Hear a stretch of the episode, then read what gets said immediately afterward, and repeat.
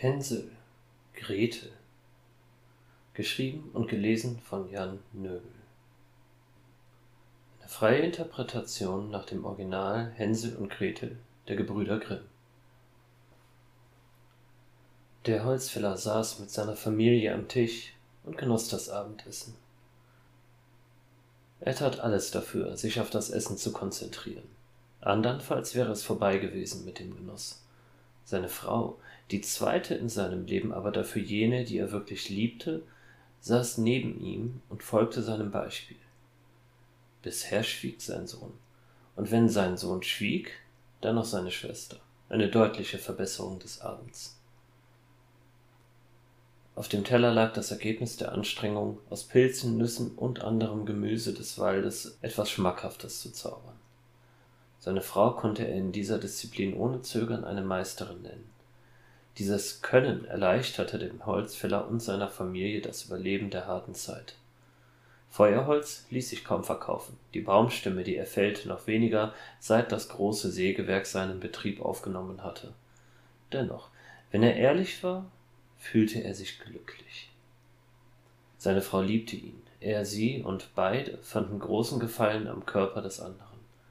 Kaum etwas davon konnte er von der Frau behaupten, die zuerst sein Leben geteilt hatte. Wenn nur nicht Hänsel und seine Schwester gewesen wäre. »Warum gibt es kein Fleisch?« fragte Hänsel. Der Holzfäller sah von seinem Teller auf. Es kostete ihm Kraft, auch wenn er es abgestritten hätte. »Weil wir nicht genug Geld für Fleisch haben«, brummte der Vater. Seine Frau aß betont gleichgültig weiter. »Ich will aber Fleisch«, stellte sein Sohn fest. »Gretel will auch Fleisch.« »So, ihr wollt Fleisch, und woher soll ich das nehmen?« »Wir leben mitten im Wald. Fang einfach ein Tier und gib es deiner...« Ein Wort hing in der Luft, ein Wort, das der Holzfäller weder von seinem Sohn erwartet hätte noch hören wollte. Er hatte es bereits einmal gesagt. Hurra! Damals hatte der Vater seinem Sohn eine schallende Ohrfeige gegeben und anschließend seine Frau getröstet. Hänsel hatte nicht etwa geweint, er hatte gelacht. Es war noch schlimmer gewesen als das Wort. »Deiner Frau«, brachte Hänsel den Satz zu Ende. Der Holzfäller gewann das Gefühl, sein Sohn genoss das Gefühl der Macht. Er rief sich zur Ordnung, ohne es selbst zu glauben. »Ich bin kein Jäger.« »Und?« fragte sein Sohn, ohne eine Gefühlsregung. »Nichts und.« Der Vater sagte es heftiger, als er es eigentlich wollte. Die Beherrschung zu verlieren gab ihm immer den Eindruck, sein Sohn habe etwas gewonnen. Er hasste dieses Gefühl. Und jetzt ist. »Wenn ich aber nicht will?« fragte Hänsel. Unschuld tropfte aus jedem Wort. »Dann gehst du ohne Essen ins Bett.« Sein Sohn schien über die Worte nachzudenken. Schließlich gelangte er zu einem Entschluss. Er rutschte vom Stuhl herab. »Ich gehe jetzt schlafen«, verkündete er. »Und Gretel geht auch schlafen. Wir Geschwister halten schließlich zusammen.« An der Tür zu der kleinen Kammer blieb der Junge stehen und sah noch einmal zurück. »Gute Nacht, Papa.« »Gute Nacht, Stiefmutter.« Stille legte sich über den Raum, als der Mann und seine Frau alleine darin zurückblieben. Im Vater wuchs das Gefühl, seinen Willen bekommen und dadurch verloren zu haben. Demonstrativ langte er über den Tisch und schaufelte sich das Essen seines Sohnes auf den Teller. »Es schmeckt wundervoll«, bekräftigte er seiner Frau. Ihre Wangen glühten. Sanft streckte er seine Hand aus und strich ihr über die Wange, den Kopf. Sie wandte ihm das Gesicht zu. Tränen deuteten sich an, doch sie ließ ihn nicht zu. Die Liebe seines Lebens rückte ein wenig näher mit dem Stuhl an ihn heran und lehnte ihren Kopf an seine Schulter. Mit der einen Hand streichelte er sie, mit der anderen aß er. Bald drehte sie den Kopf ein wenig weiter, begann seinen Hals zu küssen, führte seine Hand ein wenig tiefer. Er spürte den weichen Druck ihrer Brust in seiner Pranke, ihre aufreizend harte Knospe unter dem einfachen Kleid.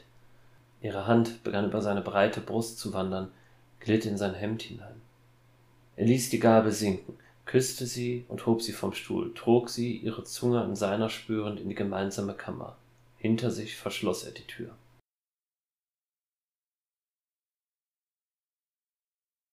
Später in der Nacht lagen der Holzfäller und seine Frau eng aneinander geschmiegt im Bett.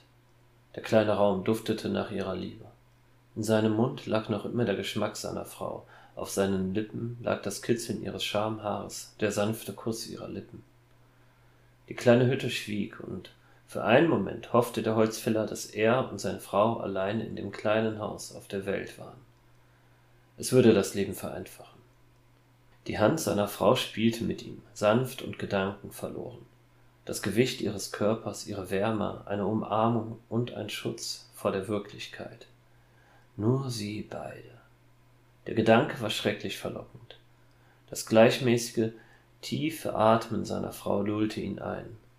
Gedankenverloren strich er ihr mit seiner Hand über ihren Rücken, ihren Po. Sie kuschelte sich enger an ihn. Er konnte seiner ersten Frau die Flucht nicht verübeln. Sein Sohn war alles andere als normal. Dieser kalte, interessierte Blick, dieses Vergnügen an dem Schmerz von anderen.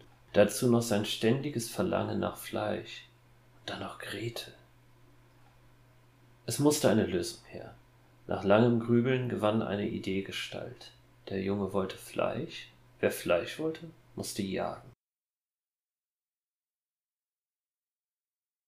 »Wieso soll ich mitten in den Wald kommen, Vater?« wollte Hänsel am nächsten Nachmittag wissen.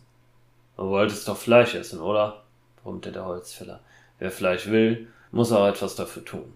Und irgendwann musst du mal anfangen, ein Mann zu werden. Also erledigen wir beides gleichzeitig.« Ohne ein Blinzeln, mit unbewegtem Ausdruck im Gesicht, sah Hänsel seinen Vater an.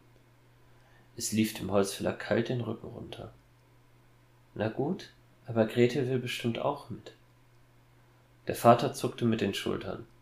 Er würde es ihm eh nicht ausreden können. Nach 10 Minuten brachen sie auf. Der Holzfäller hatte noch einen alten Bogen gefunden, dazu 3 Pfeile und ein Messer. Die Sonne schien herrlich klar in der frischen Luft.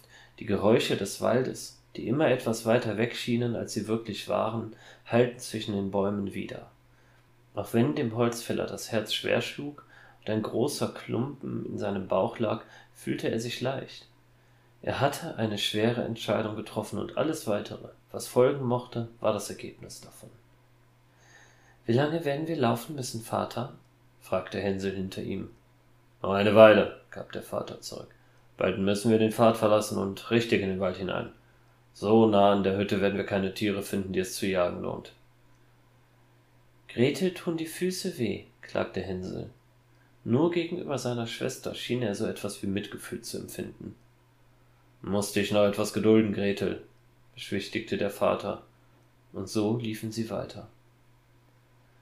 Als die Sonne fast den Horizont berührte, führte der Holzfäller sie entlang eines Trampelpfades durch das Dickicht.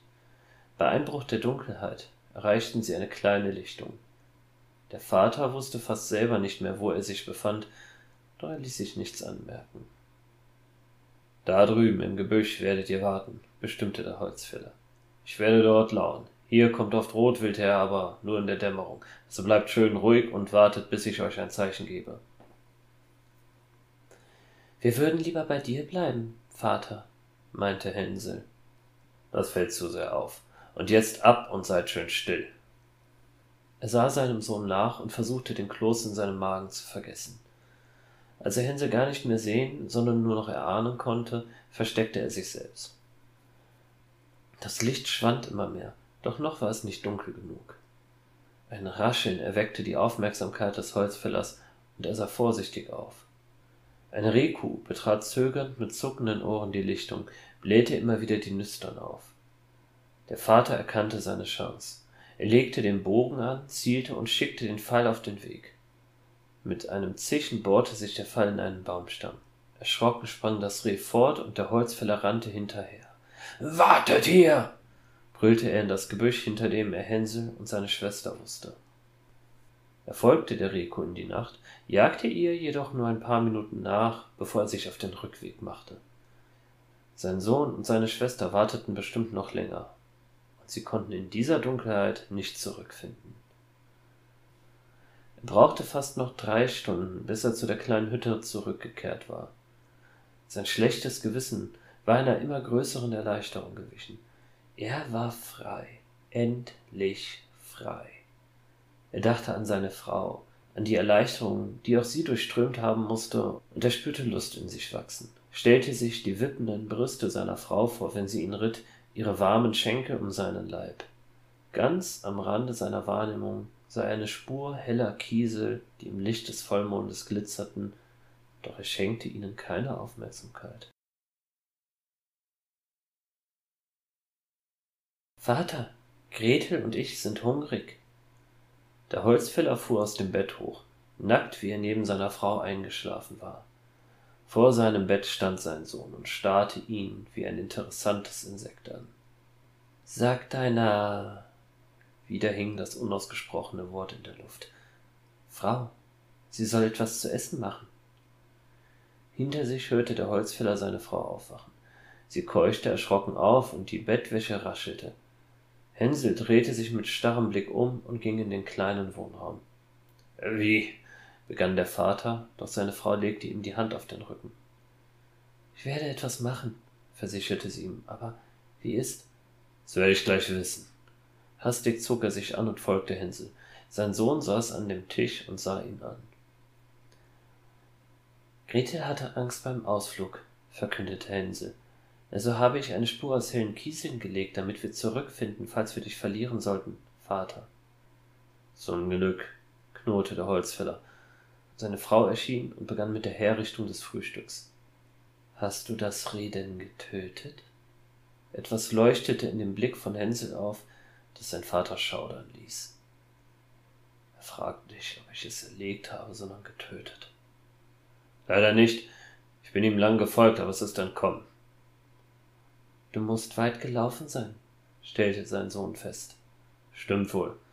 War schon so dunkel, dass ich nicht mehr zu dir und deiner Schwester zurückgefunden hatte. Also beschloss ich, am nächsten Morgen nach euch zu suchen.« »Wie gut, dass wir auch so zurückfanden«, bemerkte Hänsel ohne jede Emotion in der Stimme. Es klapperte und eine Schüssel erschien vor Hänsel und dann noch eine für Gretel. »Lasst es euch schmecken«, sagte die Frau des Holzfällers. »Für dich reicht es leider nicht, Geliebter. Ich werde nach ein paar Sachen im Wald suchen.« Der Holzfäller sah ihr nach, während sie die Hütte verließ. Hänsel begann zu essen. »Ich will heute Fleisch essen, Vater«, verkündete sein Sohn zwischen zwei Löffeln voll Brei. »Wir könnten heute noch einmal unser Glück versuchen«, bot der Holzfäller an. »Ich will nicht mehr jagen«, stellte Hänsel fest, doch er sprach, als würde er gegen einen großen Widerstand ankämpfen.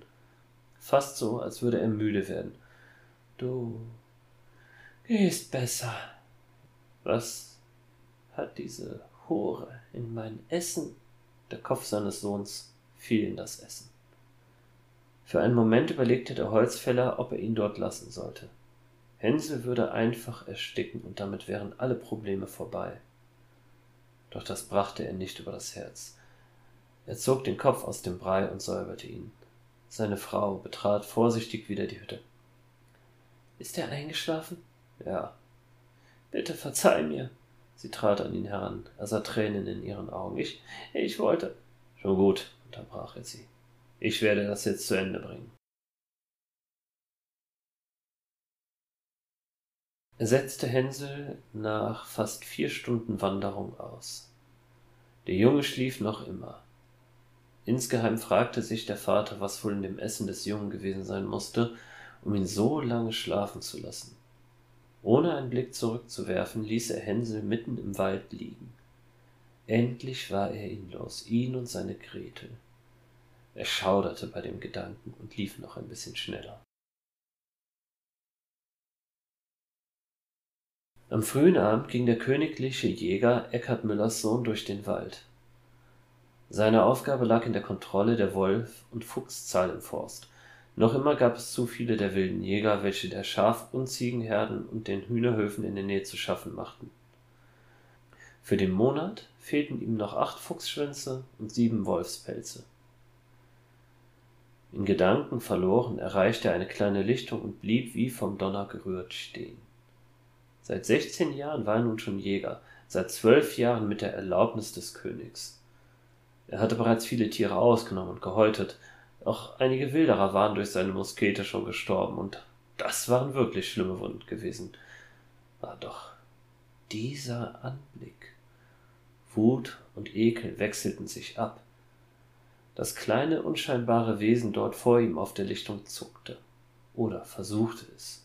Überall war Blut, Panik lag in den kleinen Augen, doch es gab keine Möglichkeit zu fliehen. Insekten krochen übers. Um Eckart herum herrschte Ruhe. Nicht einmal Vögel sangen. Eckart starrte auf das Eichhörnchen und kämpfte mit sich.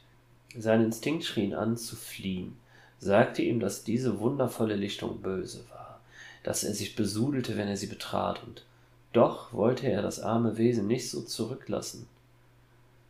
Er zog seinen Dolch, betrat die Lichtung und erlöste das Tier. Dabei war ihm, als würde es trotz des Sonnenlichtes eisig kalt sein. Er floh vor der Lichtung. Doch das Gefühl, beobachtet zu werden, dass ein Monster ihn die ganze Zeit über belauert hatte, blieb. Erst eine ganze Zeit später fiel ihm auf, dass er das Fell des Tieres nicht auf der Lichtung gesehen hatte. Voller Wut und Furcht machte er sich auf die Suche nach dem Monster.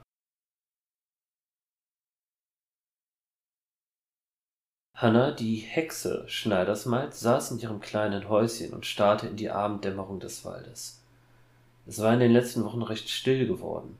Seit die Sägemühle auf der anderen Seite des Tales niedergebrannt war, fehlte ihr die Kundschaft der Arbeiter. Und der Holzfäller, der dann und wann ihre Dienste in Anspruch genommen hatte, war seit einigen Monaten schon nicht mehr vorbeigekommen, damit sie seinen Stamm fällen konnte. Wenn es so weiterging, blieb ihr nur noch der Gang zum Dorf, am Ende des Markttages. Dann, wenn die Bauern und Knechte oder vielleicht auch eine der Bäuerinnen genug Geld zusammen hatten, um sich ein paar schnelle, vergnügliche Minuten zu leisten. Doch sie schreckte davor zurück, denn das Dorf war der Ort, den sie meiden wollte. Dort gab es zu viele Männer, die sie nicht erkennen wollten, und auch einige der Frauen hatten sich von ihr beglücken oder anlernen lassen. Selbst wenn sie nur Vorräte kaufte, sah sie in den Augen der Bewohner das Wort, den Titel, die Hexe. Und das, obwohl sie noch gar nicht so alt war und unansehnlich schon gar nicht. Fast hatte sie ihr 40. Jahr erreicht und doch sah sie keinen Tag älter aus als 30. Nun, an guten Tagen. An schlechten vielleicht wie 35.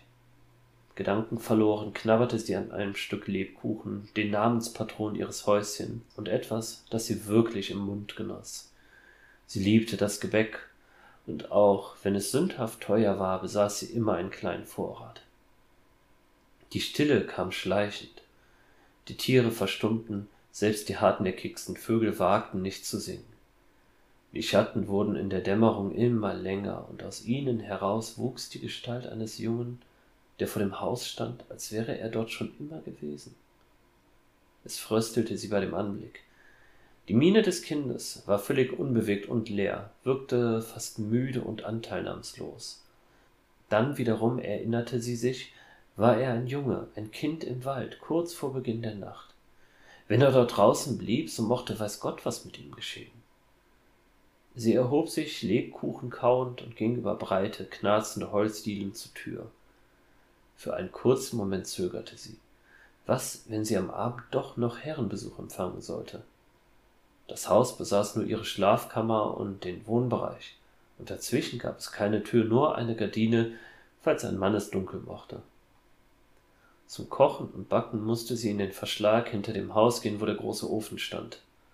Nun, sollte doch ein Kunde erscheinen, so würde der Junge die Zeit mit einer Decke vor dem Haus verbringen.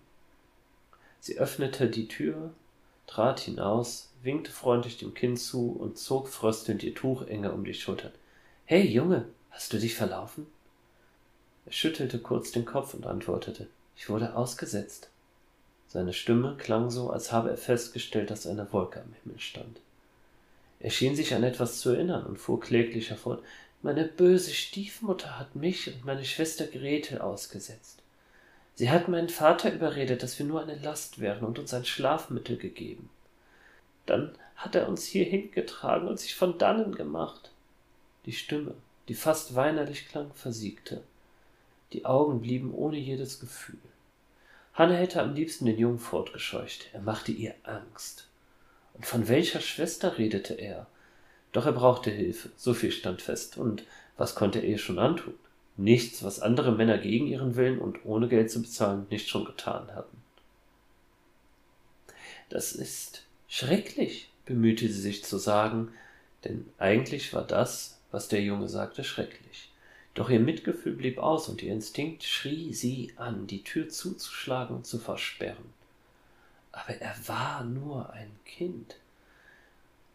»Komm doch rein«, bot sie ihm an.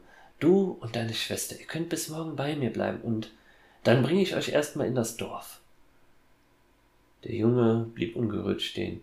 »Ich habe Pfefferkuchen«, bot sie ihm an, »und andere Süßigkeiten. Auch etwas Brot und gesalzene Butter.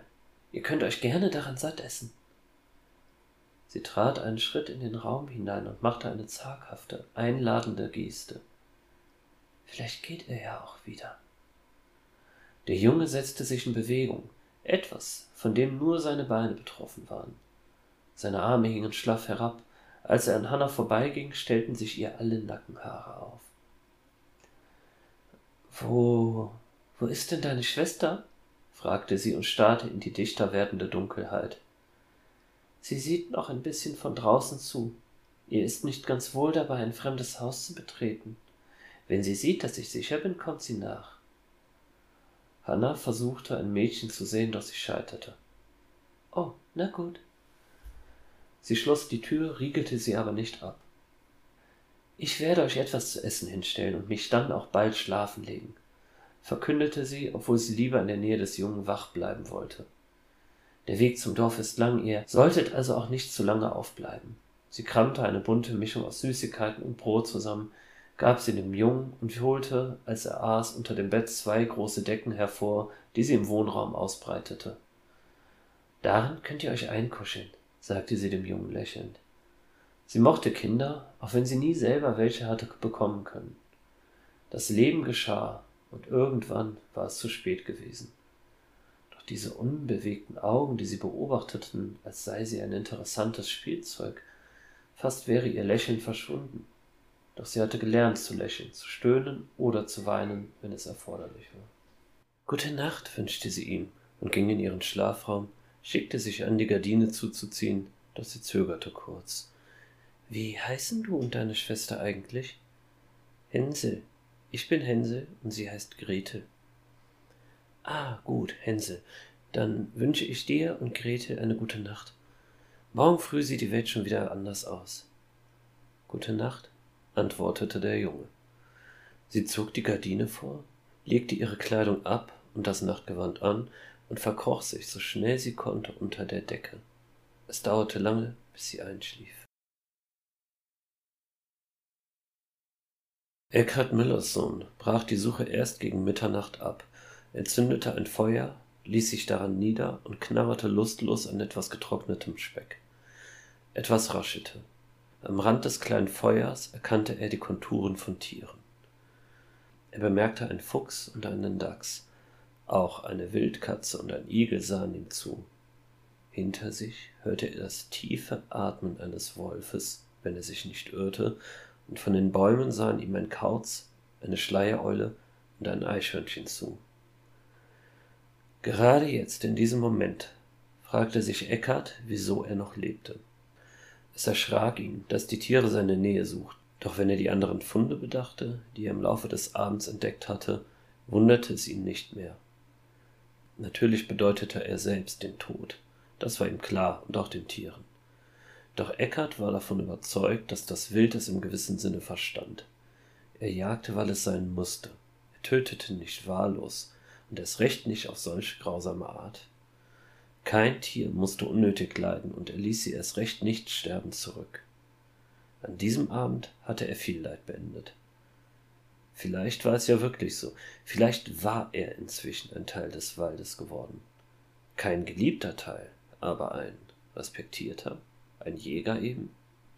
Er atmete tief ein und unterdrückte das Bedürfnis, sich zu dem Wolf herumzudrehen. »Also gut«, krächzte er, »was soll ich für euch tun?« In der Nacht hörte sie die Türe auf und zugehen. Doch es kamen keine Schritte herein, sie gingen hinaus. Hanna dämmerte wieder ein und erwachte, als die Tür sich wieder schloss. Sie erkannte die Schritte eines Kindes. Und dann hörte sie die Stimme des Jungen flüstern. »Mach dir keine Sorgen, hier bist du sicher.« Eine hellere Stimme, die einem Mädchen gehören musste, antwortete, »Ich habe solche Angst. Was, wenn sie sich entschließt, uns auszusetzen?« »Sie bringt uns nur ins Dorf, geliebte Schwester. Das hat sie versprochen. Wir können dem Weg im Vollmond selbst folgen. Aber es ist schon spät und wir sind müde.« »Und der Wald ist so dunkel«, fügte das Mädchen hinzu. »Morgen wird alles gut, aber ich habe Hunger.« »Bestimmt gibt sie uns morgen etwas Fleisch.« »Ja, das wäre fein. Ich freue mich auch schon. Ein Festschmaus wird das, mein liebster Bruder.« Hanna fröstelte es. Die Stimme der Schwester klang falsch und gierig, beunruhigend gierig. Und woher wollten sie das Fleisch nehmen? Hanna besaß keines. Unruhig schlief sie weiter. Hanna erwachte so früh, dass die Dämmerung sich nur als fahles Versprechen am Himmel abzeichnete. Sie kämpfte sich aus dem Bett hoch, unausgeruht und noch nicht so recht im Hier und Jetzt angekommen. Aus dem Wohnbereich des Hauses hörte sie keine Geräusche. Schliefen die beiden Kinder noch? Langsam stand sie auf und trat aus dem Schlafraum heraus. Die Kinder waren nicht da, nur die zerwühlten Decken. Ein Detail, das Hanna nicht greifen konnte, war falsch an den Decken. Das Detail nagte an ihren Nerven, doch Hanna war noch zu müde, um es zu bemerken. Schläfrig warf sie sich einen Strickmantel über und trat aus dem Haus heraus. Die Luft des jungen Morgens war feucht und frisch. Zwischen den Bäumen des Waldes zeigten sich kleine Nebelschwaden. Der Duft von Rauch und das Knacken von Feuer erregten ihre Aufmerksamkeit. Mit gerunzelter Stirn umrundete sie ihre Hütte und fand Hänsel auf der Rückseite vor dem Ofen im Verschlag stehen. Als der Junge sie sah, winkte er sie aufgeregt herbei. »Gretel und ich wollten ein Feuer fürs Frühstück machen, doch als wir die Klappe öffneten, haben wir ein Nest darin gefunden.« »Ein Nest?« wiederholte Hanna ungläubig. »Habt ihr es herausholen können?« »Nein«, antwortete Hänsel aufgeregt. »Seltsam«, dachte Hanna.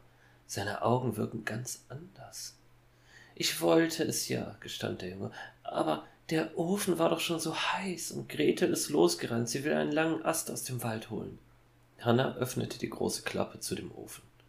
Er war groß genug, dass ein Erwachsener hineinklettern konnte, jedoch nur auf allen Vieren. Es erleichterte die Reinigung.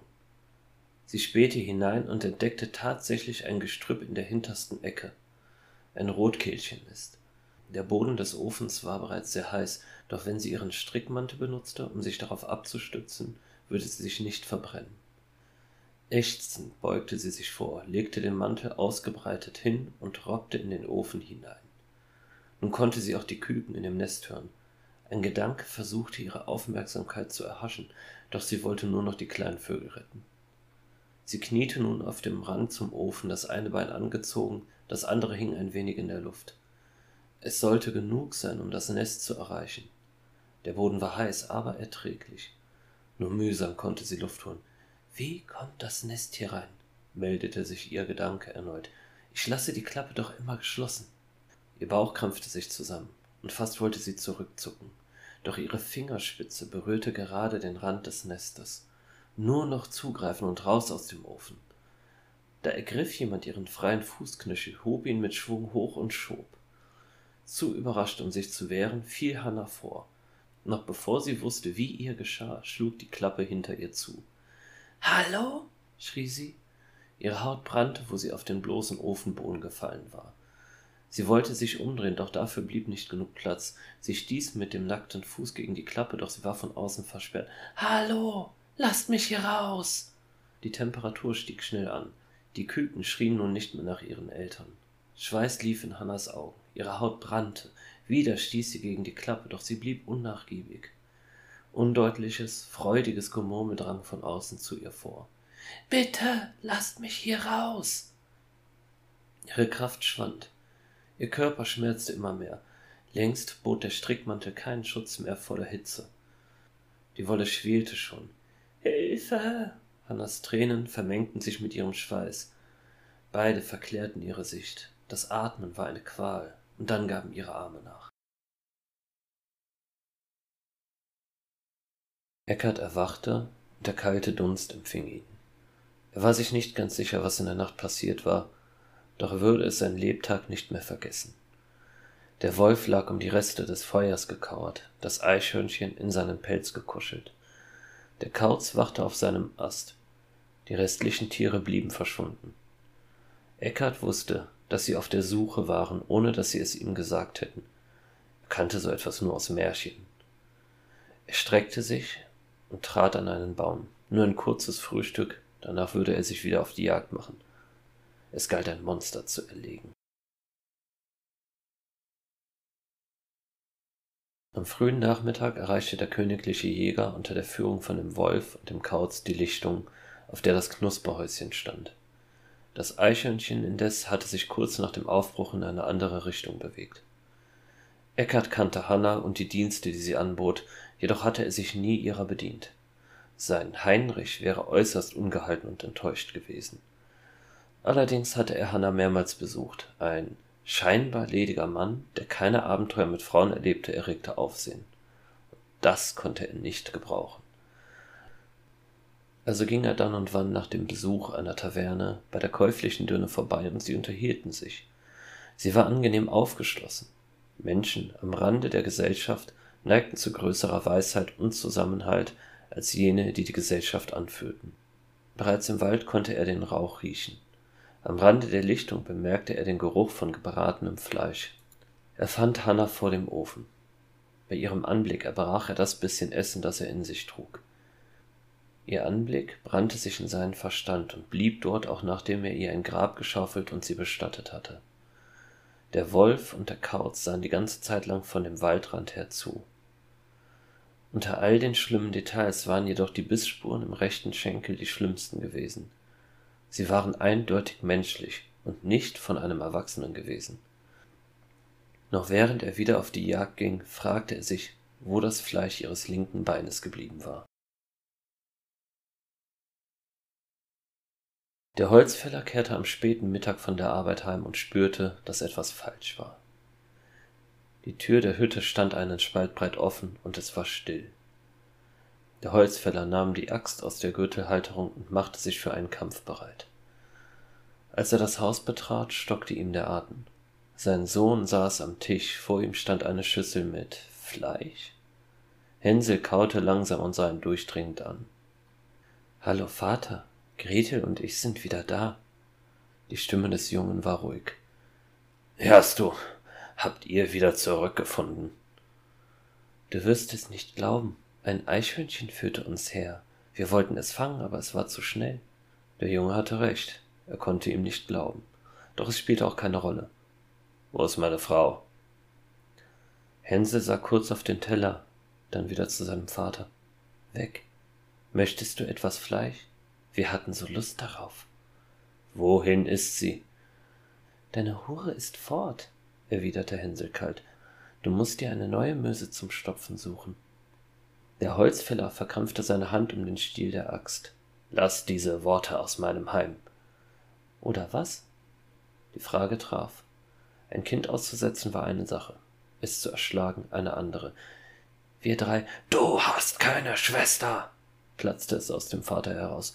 »Du hattest nicht einmal im Leib deiner Mutter eine Schwester.« »Wir drei werden hier ein ruhiges Leben führen«, fuhr Hänsel glatt fort. »Und Gretel ist sehr getroffen von deinen Worten.« »Das stimmt«, sagte Hänsel mit der hohen Stimme eines Mädchens. »Sie waren grausam. Und in unser ruhiges Leben passt keine Fotze. Verstehst du, Vater? Du konntest Mutter nicht halten, also sollst du keine andere haben.« »Ich werde«, begann der Mann. »Nichts wirst du, sonst gehe ich in das Dorf und sage allen, was du getan hast.« »Und die Hure im Wald hast du auch getötet«, fügte Hänsel mit der Gretelstimme hinzu. »Was?« Hänsel winkte ab. »Das ist unwichtig. Wichtig ist nur, dass du ein langes Leben hast, wenn du tust, was wir sagen. Diese junge Dirne war an allem schuld, und die alte war eine Hexe«, meinte die Gretelstimme gönnerhaft. »Und wenn nicht, hast du ein kurzes Leben.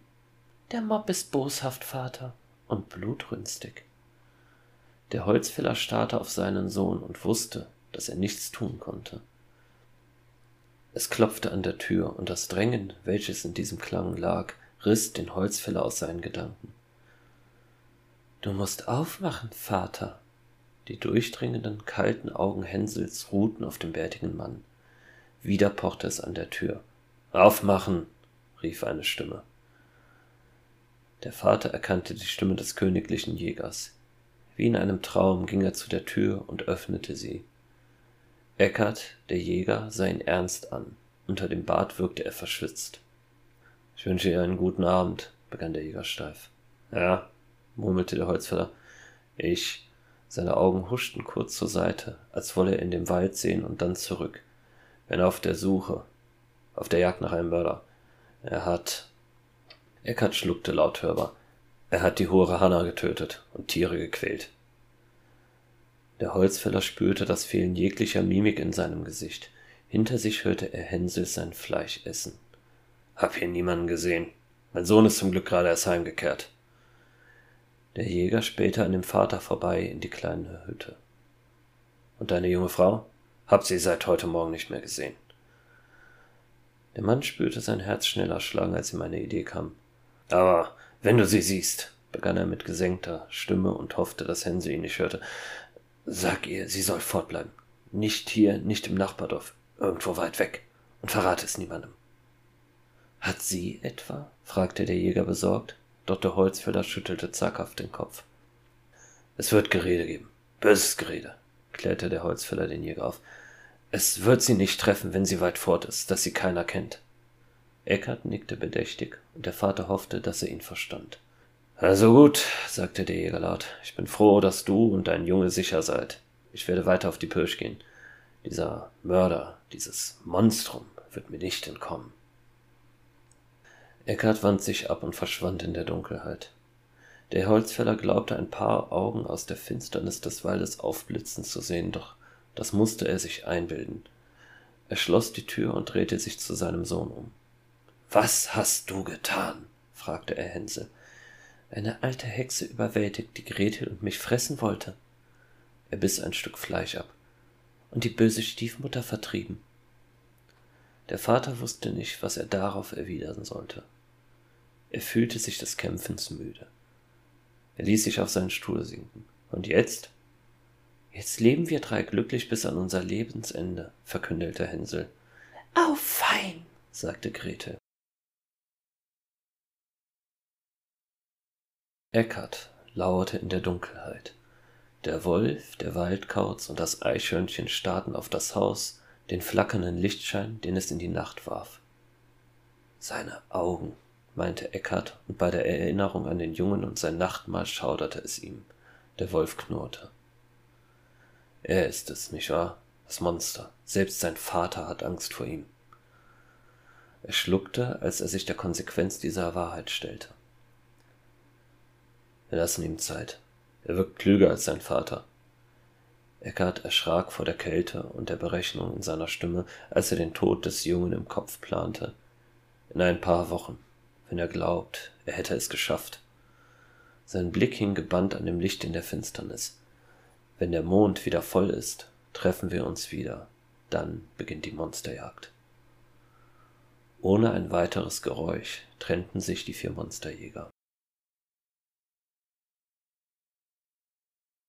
4 Wochen, nachdem der Holzfäller seinen Sohn wiederbekommen hatte, kam dieser angelaufen und erzählte, er habe einen Wolf gesehen. Der Holzfäller holte den Jäger und dieser brachte einige Dorfbewohner mit. Doch kein Wolf war zu finden. Auch in der Woche darauf behauptete der Junge, er habe einen Wolf entdeckt, ganz in der Nähe. Nun kamen schon weniger Dorfbewohner und die ersten begannen den Jungen einen Lügner zu nennen. Nur einen Tag später sah Hänsel wieder einen Wolf. Diesmal erschien nur der Jäger und warnte ihn, nicht nochmal zu lügen. Auf dieser Seite des Berges gäbe es keine Wölfe. Eine Woche darauf verschwand Hänsel und mit ihm seine Schwester Gretel im Wald. Der Holzfäller meinte, die Spuren eines Wolfes entdeckt zu haben. Doch der Jäger versicherte ihm, es musste ein großer Hund gewesen sein. Hänsel blieb verschwunden. Bald darauf verließ der Holzfäller seine Behausung und zog fort, angeblich um seine Liebe zu finden. Sie lebten bis an ihr Lebensende. Die Silbertaler. geschrieben und gelesen von Jan Nöbel. Das Rauschen des Meeres legt sich mit beruhigender Schwere auf dein Gemüt, während du an dem silbrigen Strand entlang wanderst, das leuchtende Grau des wolkenverhangenen Horizontes betrachtest. Dort, ganz hinten, die Ahnung einer Kontur, vielleicht ein ferner Schoner, der mit der Eleganz der Vergangenheit durch das Meer gleitet. Ein starker, drängender, von Salz erfüllter Wind weht dir von dem Ozean entgegen und kündet von Reise. Vor dir, im Sand, entdeckst du eine seltsame Figur, deren Äußeres nicht fassbar ist. Aus irgendeinem Grund fühlst du dich an Wesen erinnert, die sich tief unten am Meeresgrund verstecken und in der von Sonne entfernten Dunkelheit lauern. Du willst die Figur aufheben und greifst nach ihr. Ein Gefühl von gefrorenem Quecksilber auf der Haut. Ein Ziehen, das sich von deiner Hand durch deinen ganzen Körper ausbreitet. Du schreckst hoch, doch die Figur klammert sich mit kleinsten Zähnen an deine Hand, wird von dir aus dem glimmenden Sand gerissen. Die Brandung erreicht deine Füße, spült über sie hinweg und durchbricht den Sand, wird von einem großen, lichtlosen Rechteck aufgesogen. Charybdis durchfährt es dich. Und dort, in der gestaltlosen, gurgelnden Tiefe, glitzern. Die Figur gleitet langsam durch deine Haut, verschmilzt kalt mit ihr und lässt sie einen sonderbaren Schein annehmen. Du stehst dort am Abgrund, wankst zwischen Vor- und Zurücktreten, doch der Wind trifft für dich die Entscheidung, drängt dich vor und du stolperst hinein. Ein lichtloser, geisterhafter Schimmer verleiht deiner Umgebung Kontur. Du meinst ein Pflaster aus alten, glitschigen Steinen zu erkennen. Von Wasser und Zeit abgeschliffene Säulen und Wände mit den Überresten von Malereien. Ein Knacken und Platschen aus der tiefen Dunkelheit. Kichern. Das Gefühl von Quecksilber durchströmt nun deinen gesamten Arm. Vorsichtig, schwer atmend, tastest du dich weiter durch die Dunkelheit, nie sicher, ob du siehst oder gesehen wirst. Bewegungen, wo nur Luft sein sollte, Atem in deinem Nacken und dort vorne, gar nicht weit, das Glitzern. Eine Fratze scheint neben dir in der Luft zu schweben und dich höhnisch zu betrachten, grinst dir unbewegt aus leeren Augenhöhlen entgegen. Du wendest deinen Kopf, aber dort ist nichts. Du gehst weiter dem Glitzern entgegen, ignorierst das kalte Gefühl in deiner Schulter. Irgendwo weit hinter dir hörst du Schritte in schweren Stiefeln, ein Klimpern bei jedem Schritt. Du hastest weiter, versuchst ganz still zu sein und dein Ziel zu erreichen. Etwas schlängelt sich durch deine Beine hindurch. Dein ganzer Rumpf prickelt wie kaltes Silber. Eine Ahnung stiehlt sich in deinen Verstand. Endlich erreichst du das Glitzern. Silbertaler liegen dort, 4 Stück, die kunstvolle Gesichter zur Schau tragen. Das Profil schreiender Männer und Frauen. Ein Anblick, in dem sich Erkennen und Schrecken vermischen. Die Dunkelheit ist nun spürbar, wie ein stetiger, allumfassender Druck. Schritte hinter dir. Du willst die Taler ergreifen und dabei siehst du deine Hand, deinen Arm. Das Silber der Münzen scheint dir entgegen. Du hebst dein Hemd an und auch dein Rumpf ist versilbert, deine Beine. Die Schritte sind nun ganz nah. Eine Erkenntnis, grauenhaft. Und endgültig steigt in dir auf, bahnt sich ihren Weg durch deine Kehle empor und gefriert in einem Schrei. Die Schritte, riesenhaften, sind heran. Eine behandschuhte Hand greift dich, hebt dich vor ein funkelndes Auge, das deinen Wert schätzt, dich hochwirft und wieder auffängt. Und dich zu den anderen Silbertalern legt, dich dort in der Dunkelheit zurücklässt, in einem ewigen, glitzernden Schrei gefangen. Die Dante. Geschrieben und gelesen von Jan Nöbel.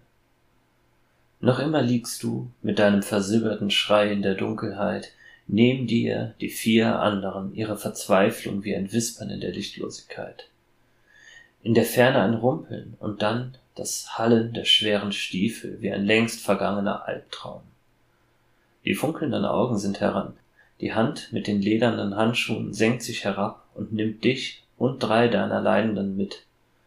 Der letzte, der 5. Taler bleibt zurück, bleibt alleine zurück in der Hoffnungslosigkeit und als rufende Verlockung. Der Träger stopft dich und die anderen in einen Beutel. Bald, Nach einer Ewigkeit des Stampfens und hilflosen Herumwirbelns hörst du wieder das Meer, das Platschen der Schritte durch das Wasser der Brandung. Ein Knarzen und Gluckern, als sich euer Träger in ein Boot setzt, dann das Geräusch von Ruderschlägen, von dem Stöhnen des Rudernden. Schließlich stoppt die Fahrt schaukelnd.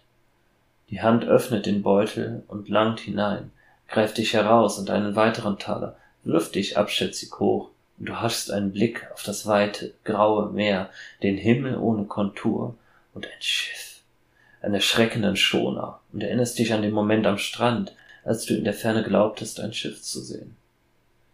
Dieses hier trägt den Namen Dante. Du erkennst, dass ihr euch nicht an Bord befindet, sondern unter Galionsfigur, und ein grobschlächtiger Mann mit wallendem, schwarzen Bart und brennenden Lunden an dem abgetragenen Dreispitz dich in der einen und einen Hammer und zwei Nägel in der anderen Hand wiegt. Er steht im wankenden Boot, grinst ein abgrundtief böses Lächeln und hält dich an das Auge der Galionsfigur, einer zarten, zerbrechlichen Meerjungfrau. Dann schlägt er dich mit einem Nagel und zwei kräftigen Hammerschlägen an das Auge. Du meinst, das Schiff schreien zu spüren und schreist selbst, als der Nagel durch dich hindurchfährt. Noch einmal schlägt er zu, diesmal an dem anderen Auge, und die zwei Silberlinge haften untrennbar in den Augen der Dante.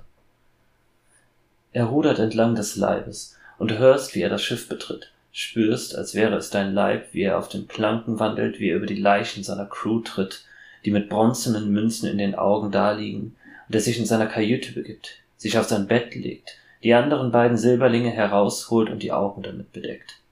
Ein weiterer Griff, und er zieht seine feine Steinschlosspistole, hält sie sich auf die Stirn und drückt fluchend ab. Der Fährmann. Geschrieben und gelesen von Jan Nöbel. Eine neue Dunkelheit umgibt dich und das Schiff. Noch immer bist du an das Auge gebunden, noch immer bist du auf dem Meer. Aber dieses ist anders.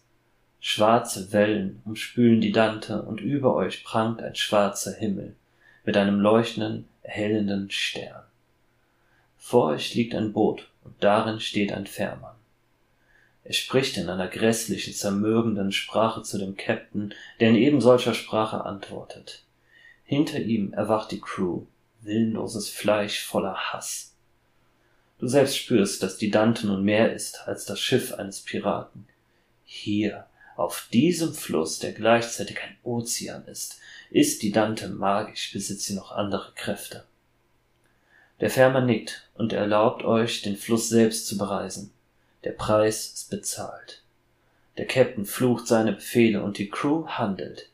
Die Dante erbebt und bläht zerfetzte Segel, lässt Licht aus ihren silbernen Augen herausglühen, doch die Schwärze wird nur tiefer. »Wieso gibt es keine Sterne am Himmel?« fragst du wortlos das Schiff und es antwortet dir. »Der Himmel bietet nur Platz für die Seelen guter Menschen. Deshalb brennt dort nur ein Stern. All die anderen tränken den Fluss. Weshalb sind wir hier? Was will der Käpt'n? Sein geliebtes Weib finden und verlieren wie einst, wie jetzt. Denn wenn er sie errettet, so wird der Hunger in ihm steigen ob der langen Reise. Und aus Angst vor seinem Zorn bietet sie sich ihm als Speise dar.« Du beginnst immer mehr zu verstehen, wo du dich befindest und welche Reise du mit diesem Schiff angetreten bist. Dein leuchtender Blick wirft sein ersterbendes Licht in die Dunkelheit über dem Meer aus Schmerz und Wahn. Der Ring. Geschrieben und gelesen von Jan Nöbel. Das Leid ist ein stummes Lied, der Wahn ein ruhender Wind. Die Reise dauert. Schon 3 Mate fielen dem Hunger des Käpt'ns zum Opfer. Doch die Dunkelheit bleibt, die Unersättlichkeit der Irrfahrt. Dein Licht fliegt der Dante einem geworfenen, einsamen Speer gleich durch die Finsternis voraus, nichts als Hoffnungslosigkeit treffend. Immer wieder gleiten schattenhafte Gestalten über das Schiff hinweg. Dämonen, die glauben, sie könnten Engel werden, würden sie sich nur weit genug in den Himmel emporwagen. Sie wissen, dass sie verbrennen werden, dass es keine Erlösung für sie geben kann, dass nur Schmerz auf sie wartet. Denn wenn sie verbrennen, so suchen die Seelen von Mördern ihre Asche und erbauen sie erneut. Und wieder, immer wieder werden sie fliegen. Die Stimme der Dante wie das Crescendo einer Kreissäge in deinen Gedanken, eine Ahnung des kommenden Wahnsinns, in den sie sich begibt. In der Ferne eine Dunkelheit, die sich nur durch ihre Substanz von Meer und Himmel unterscheidet. Scharfe, garstige und brutale Kanten stoßen in den Himmel, wollen ihn aufreißen und zu seinen Eingeweiden vorstoßen. Springende Schatten begleiten die Dante, stoßen immer wieder aus dem Wasser hervor und fallen zurück. Engel, die dachten, sie könnten Herrscher sein, die Mitgefühl und Neid zeigten. Sie fielen herab, ihre Flügel zu Stummeln verätzt, ihr Geist zerbrochen. Sie glauben, würden sie nur schnell genug emporspringen, könnten sie erneut in den Himmel steigen und Vergebung erlangen, wieder ihre Existenz finden. Doch das kalte Wasser schmürgelt an ihren Körpern, brennt an ihren Flügelstummeln. Und wenn sie herausspringen, so greifen die Seelen von Verrätern an den eigenen Kindern nach ihnen und reißen sie wieder herab. Ihr erreicht die ferne Dunkelheit, und dein Licht prallt auf einen Berg, dessen Rücken ein Schloss erdrückt. Das Ufer schnappt nach der Dante, und der Käpt'n springt heraus. Das Klingen seiner Stiefel hallt weit, bis es nur noch als einziges zu hören ist. Schließlich kehrt er zurück, etwas Glitzerndes in der Hand. Er stellt sich auf ein Beiboot unter der Galionsfigur und fuhrwerkt direkt vor dir an etwas herum. Dabei flucht und keucht er unablässig, als würde eine Last ihn plagen, die er nur mit all seinem Willen zu tragen in der Lage ist. Als er fertig ist, erkennst du einen Silberring, der einen funkelnden Bernstein umfasst. Immer wieder dreht er sich pendelnd in dein Licht und verändert es, bricht es und schickt es auf einen neuen Weg. Der Ring seiner Gemahlin, sagt die Dante und kichert dabei merkwürdig, als würde sie einen Wortwitz erkennen, der dir verschlossen bleibt. Ein anderes Mal. Ein jedes Mal ist er das erste Opfer, denn sie trägt ihn an dem Arm, den der Käpt'n zuerst verzehren wird.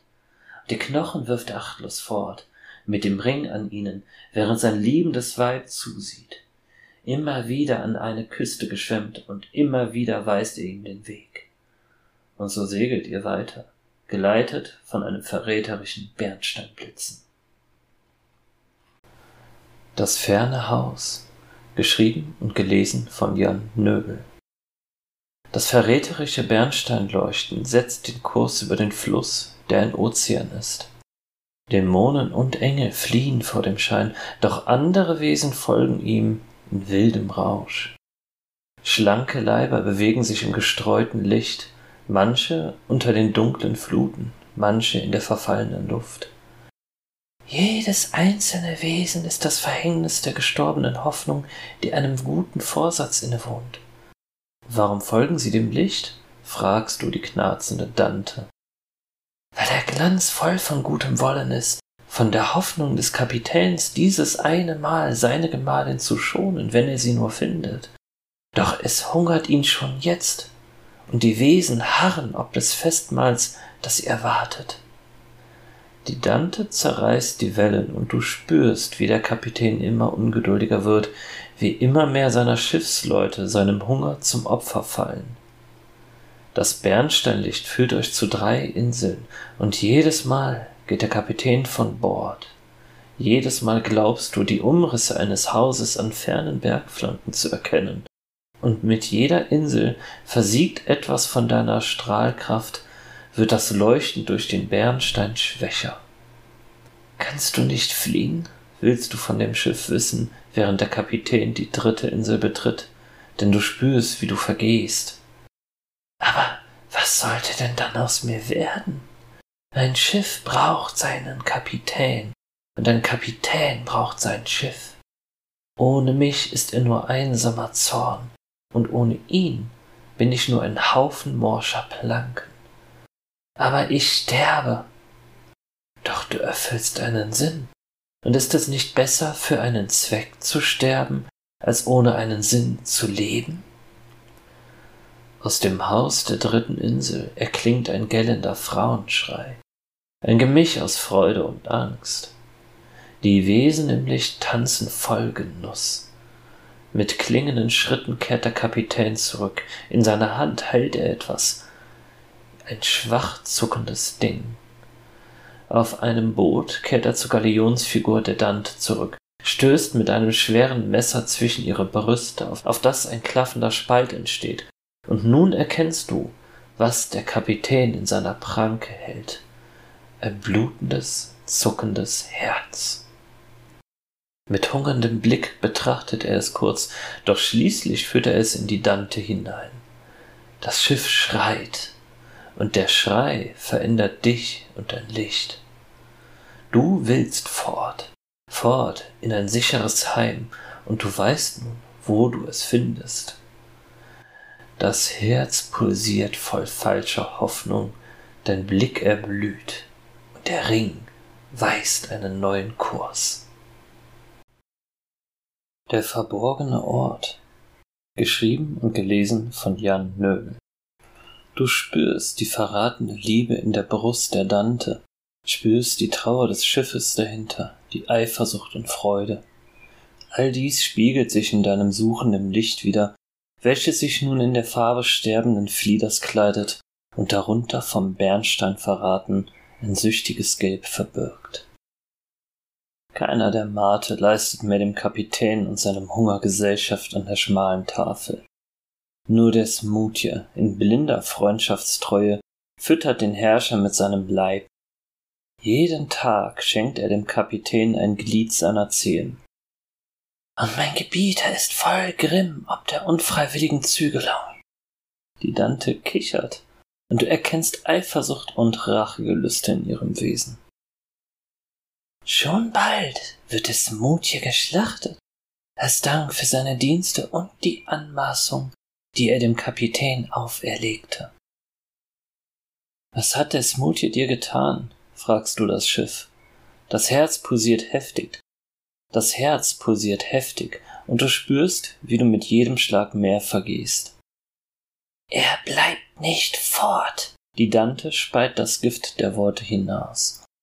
Der Kapitän ist mein, für mich bestimmt. Er wäre ohne die Kinderfreundschaft freier, erhabener. Wir beide könnten in neuem Glanz die Tiefen dieser See bereisen. Aber der Smutje hält ihn zurück, nichts als ein Anker an einem faulenden Tau. Ihr erreicht den Ort, als der Smutje keine Zehen mehr besitzt und der Kapitän die Messer wetzt. Dein Licht ist nur noch ein fahles Flehen, das immer gleiche Häuser bescheint, die aus dem Wasser ragen. In jedem siehst du die Puppen von Frauen, leblos und doch aufmerksam die Ankunft der Dante beglotzend. Sie sind die letzten Wächter, machtlos für jene, die sie nicht beachten. Doch schenkt man ihnen Aufmerksamkeit, so wachsen sie und werden zu furchtbaren Seraphim. Sie kleiden sich wie der eine, der verborgene Ort, um ihn zu schützen. Vergebens! Das Schiff kichert in wahnhafter Freude. Du beachtest die Wächter nicht. Dein Licht will nur noch den einen Ort erreichen, der Sicherheit verspricht. Als der Kapitän den Smutje an den Hauptmast knüpft und schlachtet, erreicht ihr den Ort, der ist wie jeder andere. Aus einem leblosen Fenster heraus späht die Frau des Kapitäns herüber. »Meine Gemahlin!« schreit der Kapitän freudig, das Blut des Freundes an Fingern und Bart. »Endlich! Endlich habe ich dich gefunden!« Die Gemahlin. Geschrieben und gelesen von Jan Nöbel. »Heile dich, kleiner Lichtschein«, gebietet dir die Dante. »Dein Leben, der Pfand, der du bist, soll uns noch recht sicher den Weg weisen.« Engel und Dämonen, Wesen, die sich an Leid, Verderbtheit und gestohlenem Leben laben, umkreisen das alte Schiff. Noch jubiliert der Kapitän, noch ist er gesättigt an seinem Freund. Seine Gemahlin, dieses strahlende, verlebte Geschöpf, jubiliert nicht. Sie jubilierte auch nicht, als sie ihren Ring zurückerhielt.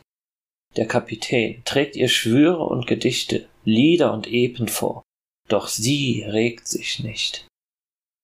Sie weiß, was geschieht und kann doch nicht fliehen, erklärt das Schiff. Der Kreis, erschließt sich bald. Dann endet und beginnt unsere Reise erneut. Sehnsucht in der Geisterstimme des Schiffes. Und was ist mit mir? Flüsterst du dem Schiff zu. Du warst ein braver Pfand und ich werde mich gerne an dich erinnern. Vielleicht sehe ich deinen toten Körper ja am Brunnengrund und werde mir etwas wünschen. Aber dafür musst du weiter deine Pflicht erfüllen. Gibt es keine Rettung? Für dich? Nein. Für die Gemahlin und den Kapitän? Niemals. Für mich? Für mich ist dies die Rettung. In der Kajüte des Kapitäns verändert sich etwas. Der Kapitän trägt nun Verwunderung in der Stimme, betrogene Hoffnung. Seine Frau schweigt unbewegt. Und wenn die Gemahlin geht, wenn sie sich in die Fluten stürzt? Das wagt sie nicht. Sie ist die Gemahlin. Alle sagen es und sie weiß um ihre Pflichten. Was wäre sie ohne ihren Gatten? Ein Nichts, ein Niemand. Wut füllt den Raum des Kapitäns. Darunter sachte Verzweiflung, Liebe ohne eine Erwiderung, eine Regung. Sein Hunger wächst und sie erkennt es. Damit er seinen Zorn beherrscht, wird sie gleich den Finger des Ringes als Opfer darbieten. Aber es ist nicht genug, nein, nicht für meinen Kapitän. Und Dante behält Recht. Die Gemahlin bietet ihren Finger und der Kapitän nimmt ihn. Er ist zärtlich und sacht, mit Tränen in den Augen, dann mit wachsender Gier, bis er verächtlich den Ring und die kleinen Knochen in die Fluten ausspeit. Der Fluss, der Ozean, erwacht brodelnd und kreischend. Geschöpfe tauchen hinab, dem Ring nacheifernd, die Knochen sammelnd. Die Dante hält nicht inne. Du vergehst immer mehr und noch keine Spur eines rettenden Strandes. Bald, bald beginnt die Reise erneut. Der Strand. Geschrieben und gelesen von Jan Nöbel. Dein Licht ist mehr ein verwehter Hauch als ein langer Schrei. Das fremde Herz der Dante ist von Maden aus Schuld zerfressen und in die Fluten gefallen. Die Gemahlin, einst strahlende Schönheit, ist nun ein Schatten, ein Gerippe.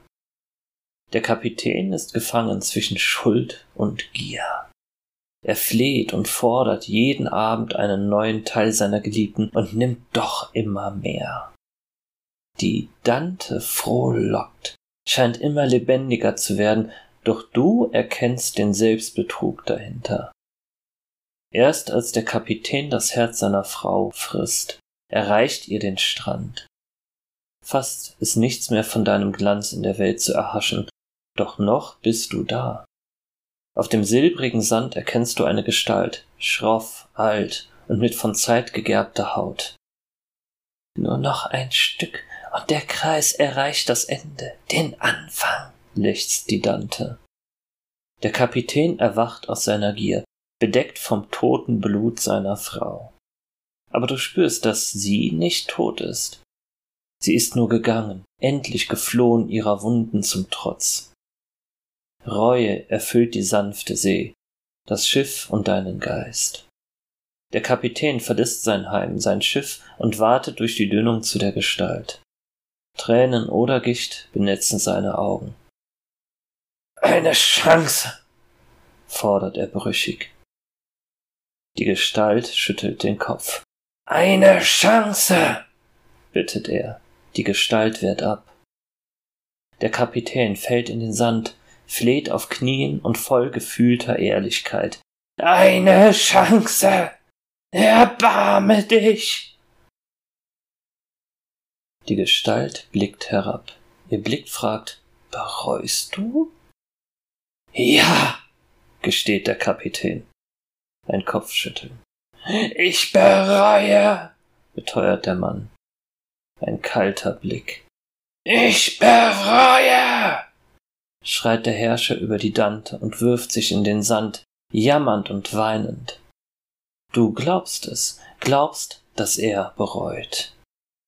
Die Gestalt wartet lange, Du spürst, wie du stirbst, wie deine Zeit fast um ist. Sie will einen Pfand, berichtet das Schiff. Silber, lebendes Silber, eine echte Chance für lebendiges Silber. Die Dante kichert heimtückisch. Gleich folgt der erste Betrug des alten Mannes, auch wenn er es nicht merkt.